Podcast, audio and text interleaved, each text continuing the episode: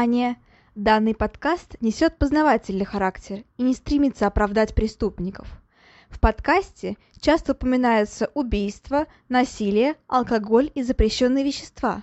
Автор против всего вышеперечисленного, и он надеется, что и вы, дорогие слушатели, с ним согласны. Мурашечного прослушивания!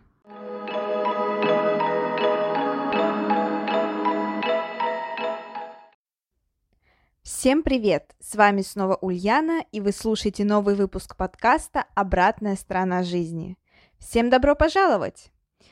И в последнее время я знатно подсела на французские детективные сериалы. Думаю, это понятно по моим постам ВКонтакте. Кстати, обязательно вступайте в группу. И сейчас, в данный момент, я смотрю сериал, который называется «Убийство в». Да, так и называется. Это французский сериал, идет он довольно-таки давно, и каждая серия, по сути, это как бы отдельный фильм, рассказывающий свою детективную историю. А, там происходят убийства в разных городках Франции, причем зачастую это именно маленькие городки, то, что, думаю, любят все. И, собственно, вокруг этого крутятся сюжеты. Герои разные, то есть поли- полицейские там разные, у каждого своя история. И мне прям безумно нравится этот сериал. Когда я начинала его смотреть, я думала, типа, что будет все плюс-минус одинаково, что за час сорок, ну да, там серии такие длинные, типа час тридцать, час сорок, нельзя полноценно познакомить э, зрителя с персонажем, что это будет очень скомкано, мало и так далее. Но нет, э, каждая серия это прям правда отдельный фильм, причем очень-очень добротный фильм. Я даже не могу выделить прям совсем слабые серии, нет. Каждый раз ты прям с огромным восхищением и с огромным интересом наблюдаешь за этой историей. Поэтому, если вам нравится такой жан- жанр, обязательно посмотрите. И к чему это все я веду? А к тому, что сегодня у нас речь пойдет про Францию. Но не про художественные убийства, пускай очень интересные, а про самые реальные. И, к сожалению, в нашей сегодняшней истории Полиция показывает себя, ну, мягко говоря, не с лучшей стороны.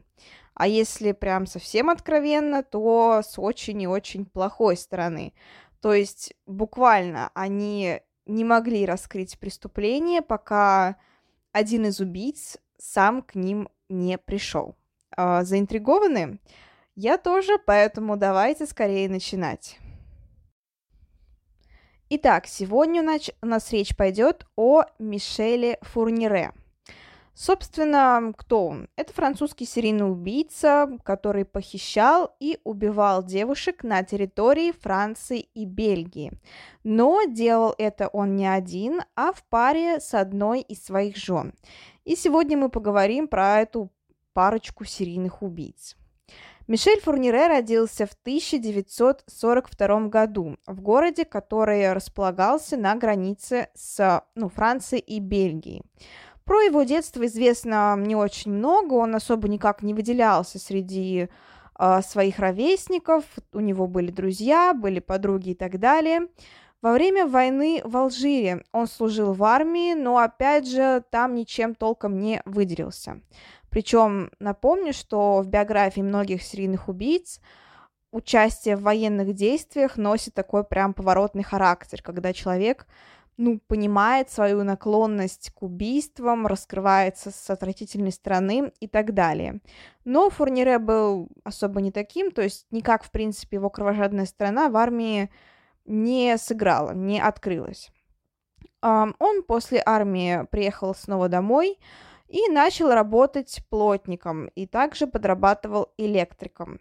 Кстати, интересный факт из его биографии. А, ему удалось поработать в школе, а, причем удалось поработать в школе уже после того, как а, были подозрения по поводу того, что он изнасиловал девушку. Ну, то есть вот так вот. Так вот. Кстати говоря, действительно, среди девушек, среди женщин он был очень популярен. Он легко заводил с ними отношения, легко с ними расставался, в общем, такой ловелас. Но если со своими ровесницами он просто развлекался, то настоящей его страстью и настоящим его пороком стали девственницы. И особенно несовершеннолетние девственницы, к ним он питал абсолютно нездоровую страсть. И в 1967 году его впервые уличают, э, так скажем, в нездоровом приставании к несовершеннолетней. Э, был суд, и, собственно, он отделался довольно-таки легко, чуть больше полгода условного срока. А, причем после этого он развелся со своей первой женой, которая не стала терпеть рядом с собой мужчину, которого подозревают в педофилии, и с ним рассталась. А, но Фурнире особо не расстроился и тут же вступил в отношения с другой женщиной. Вот такая вот история. Казалось бы, нашел новую жену, отсидел свой, ну, условно отсидел а, свой условный срок. Но нет, в 1984 году он совершает новое нападение на молодую девушку. Молодая девушка, плеоназм, просто на девушку. И в этот раз так просто ему уже отделаться не удается. Ему дают три года за нападение и сажают в тюрьму. А, естественно, его вторая жена тоже понимает, что что-то как-то не то, и тоже с ним разводится. Фурнире не отчаивается, и он заводит переписку с Маник Оливье. Запомните это имя, потому что оно будет играть очень важную роль, и это станет его, ну, буквально напарницей в совершении преступлений. Собственно, Маник Оливье заводит с ним роман, сначала по переписке, а потом и в реальной жизни. Собственно говоря, в 1987 году он выходит на свободу, и тут же он заключает брак с Маник. Точнее, начинает с ней жить, потому что брак он заключил с ней еще в тюрьме. И внезапно эм, он покупает очень и очень дорогой дом с которым связана отдельная история. Действительно, паре удалось купить дорогущее шато и при этом жить на полную катушку. Но как так получилось? Все дело в том, что он сидел не один, а вместе с сокамер... сокамерником, что, в принципе, естественно. А, сокамерник сидел за ограбление банка и, собственно, деньги, полученные от ограбления, он прятал. Их так и не нашли после того, как его посадили, но его жена знала о том, где они спрятаны. И, естественно, сокамерник, ничего не подозревая, выдал Фурнире эту историю. Фурнире ее запомнил, и когда вышел из тюрьмы, первое, что он сделал, ну, помимо встречи со своей женой, он разыскал жену этого самого сокамерника и недолго думая, убил ее. Естественно, предварительно выведав, где лежат запрятанные сокровища. Вот таким образом он получил деньги и на них купил дорогой дом и начал вести довольно-таки богемную жизнь. Что случилось дальше? А Фурнире на этом не останавливается. Естественно, тюрьма его никоим образом не перевоспитала, он не раскаялся, ничего не осознал, и, помимо прочего, привлек к преступлениям еще и свою жену. Буквально через несколько месяцев после того, как он вышел на свободу, он э, совершил убийство. Что случилось? Uh, вообще, на самом деле, сколько всего было жертв, неизвестно. То есть там ходят разные числа, разное количество девушек но будем считать, что, по крайней мере, одной из первых убитых стала Изабель Лавиль. Так звали девушку. Ей было 17 лет. Что же случилось? А, собственно, Фурнире вместе со своей женой, напомню, Маник Оливье, запомните ее имя, да, она станет его напарницей, они увидели 17-летнюю Изабель Лавиль, остановились возле нее на машине – и спросили у нее дорогу. Собственно, непонятно, о чем там конкретно они больше разговаривали, но известно, что по окончанию разговора девушка села к ним в машину. И, к сожалению, это стал ее последний день. Это стало для нее фатальным. И на самом деле таким образом и сложилось поведение пары. А, Маник привлекала к себе внимание жертв, они с ней разговаривали, садились в машину, после чего Мишель Фурнире их убивал, насиловал и убивал.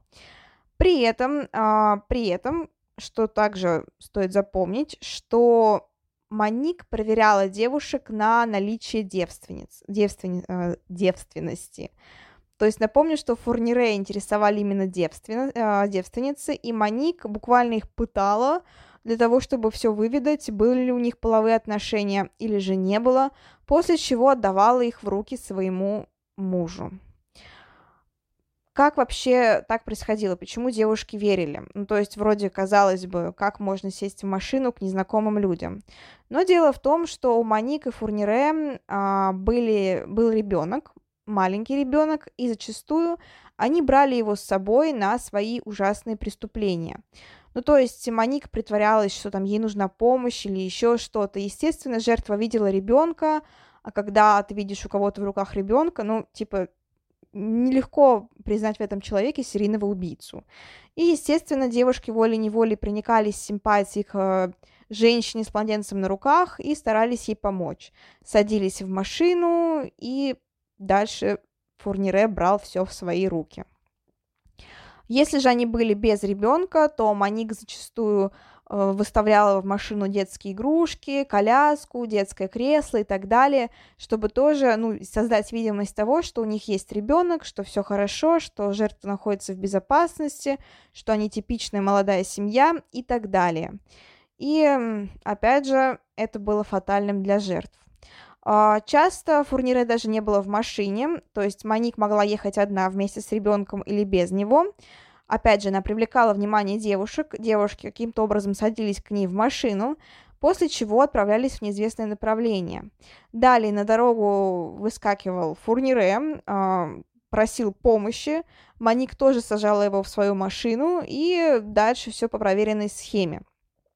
Маник увозила девушек в укромное место, там пытала их, проверяла на наличие девственности, после чего отдавала своему мужу. И знаете, сколько они совершали свои преступления?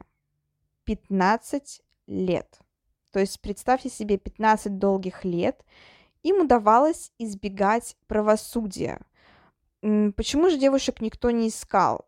Ну, начнем с того, что они в большинстве своем нападали на подростков. И, к сожалению, бытует мнение о том, что подростки часто сбегают из дома из-за плохих отношений с родителями, из-за каких-то личных проблем и так далее. Поэтому, когда обеспокоенные родители шли в полицию и заявляли о том, что их 17-летний, э, 18-летний чадо пропало, полиция не спешила браться за расследование.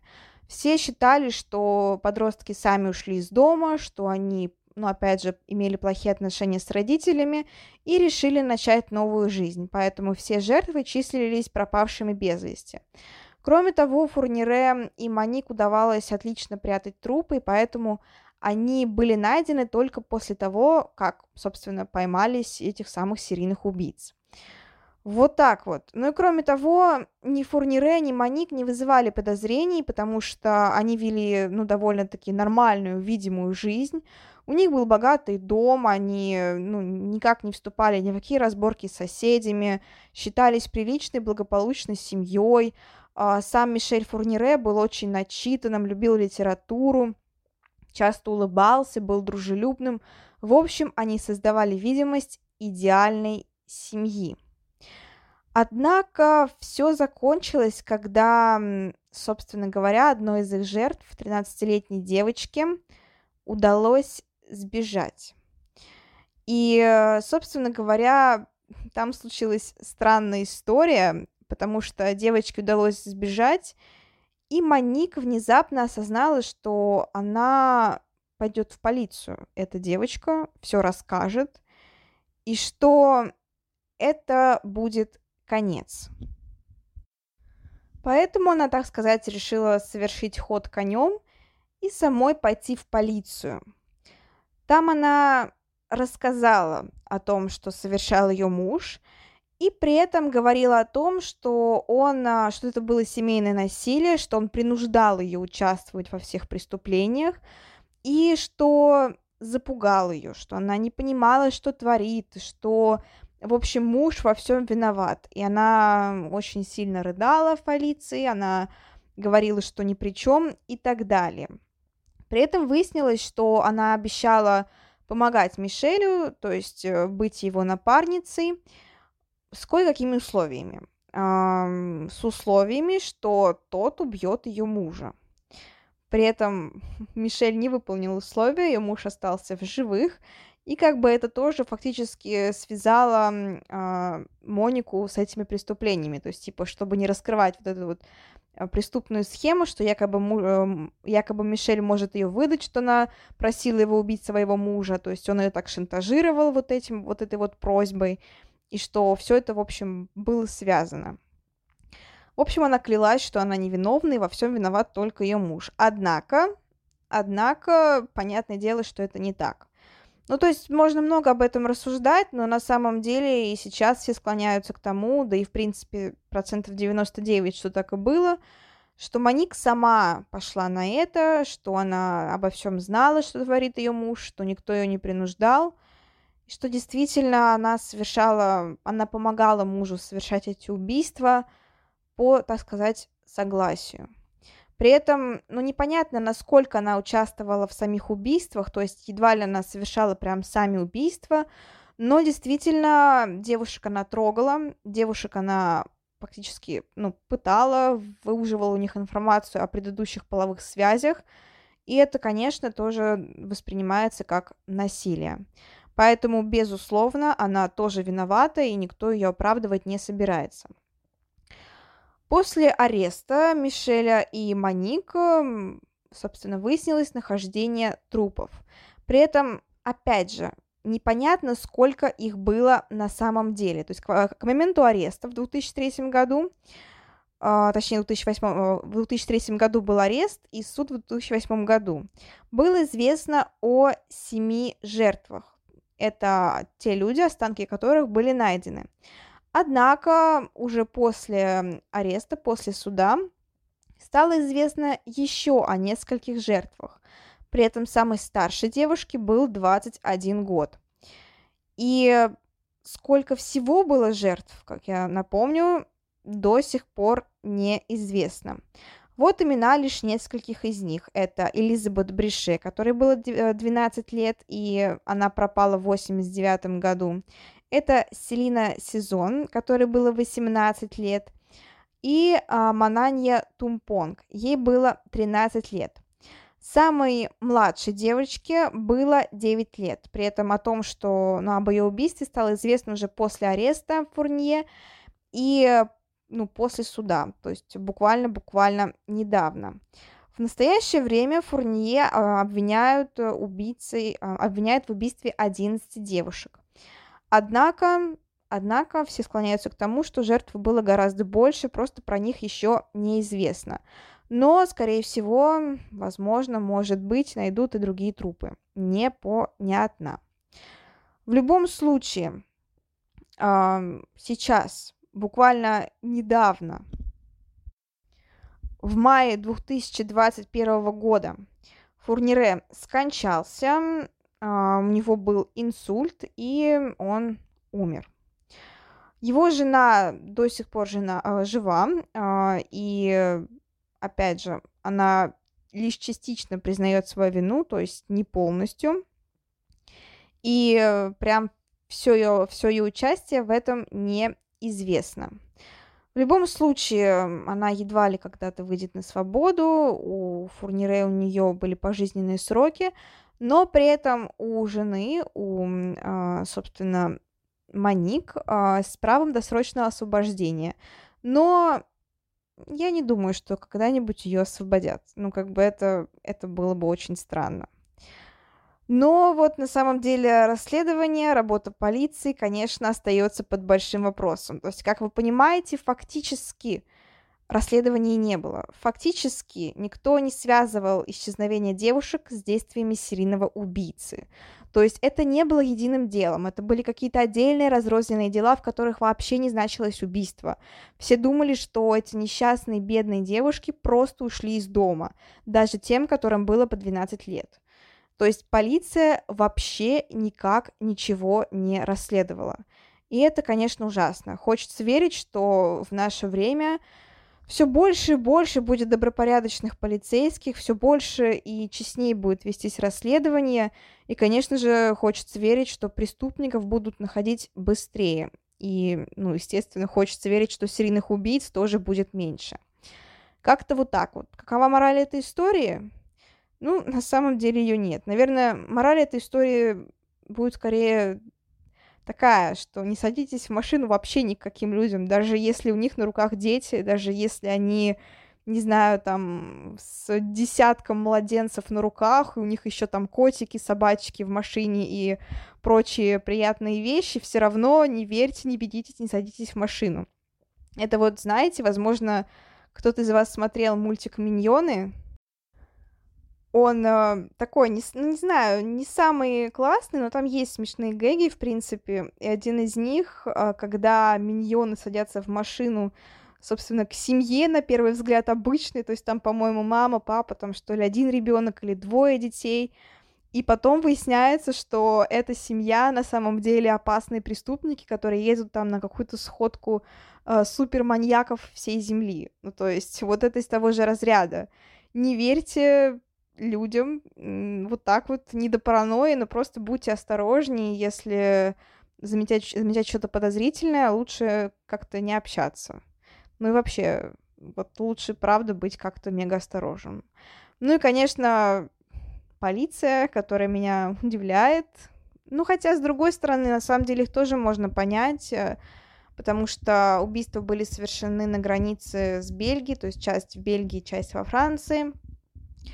И, естественно, бывает такое, что не связывают преступления, плюс ко всему не были найдены сами трупы, Фурнье очень хорошо их прятал, а, Фурнире точнее, а, очень хорошо их прятал, и вот так вот, то есть, возможно, поэтому их и не связали, возможно, поэтому не велось расследование. И, кстати, только сейчас я поняла, что, возможно, называла Фурнире Фурнье, просто потому что я не знаю почему, но во многих французских сериалах есть герой по фамилии Фурнье. И теперь у меня эта фамилия на языке, я произношу ее только так. Но, конечно, Фурнире правильно. Собственно, вот такая вот история с опасным Фурнире и его безумной женой, в которой есть очень много вопросов, почему она вообще согласилась с ним пойти на такие преступления как вообще она в них участвовала, помимо того, что фактически приводила к нему девушек. Участвовала ли она в самих убийствах, непонятно. Вот так вот. Ну а на этом всем спасибо за прослушивание. Обязательно подписывайтесь на группу ВКонтакте. Там часто выходят различные посты про детективные сериальчики, про какие-то true crime события и так далее. Рецензии также на детективные фильмы, на книги, и прочее, прочее, прочее. Ну и там же выходят все главные новости, то есть если там выпуск переносится, еще что-то, об этом тоже я публикую информацию в группе ВКонтакте. Еще раз всем огромное спасибо за прослушивание. Пускай все нерво, неврозы, все страхи, тревоги происходят с вами только во время просмотра фильмов ужасов, детективов, триллеров и так далее, во время прослушивания вот таких вот страшненьких подкастов – а ваша реальная жизнь всегда пускай будет спокойной, стабильной и счастливой. Да, вот это, мне кажется, самое главное. Всем еще раз спасибо. До следующей недели, до нового услышания. Всем пока-пока. thank you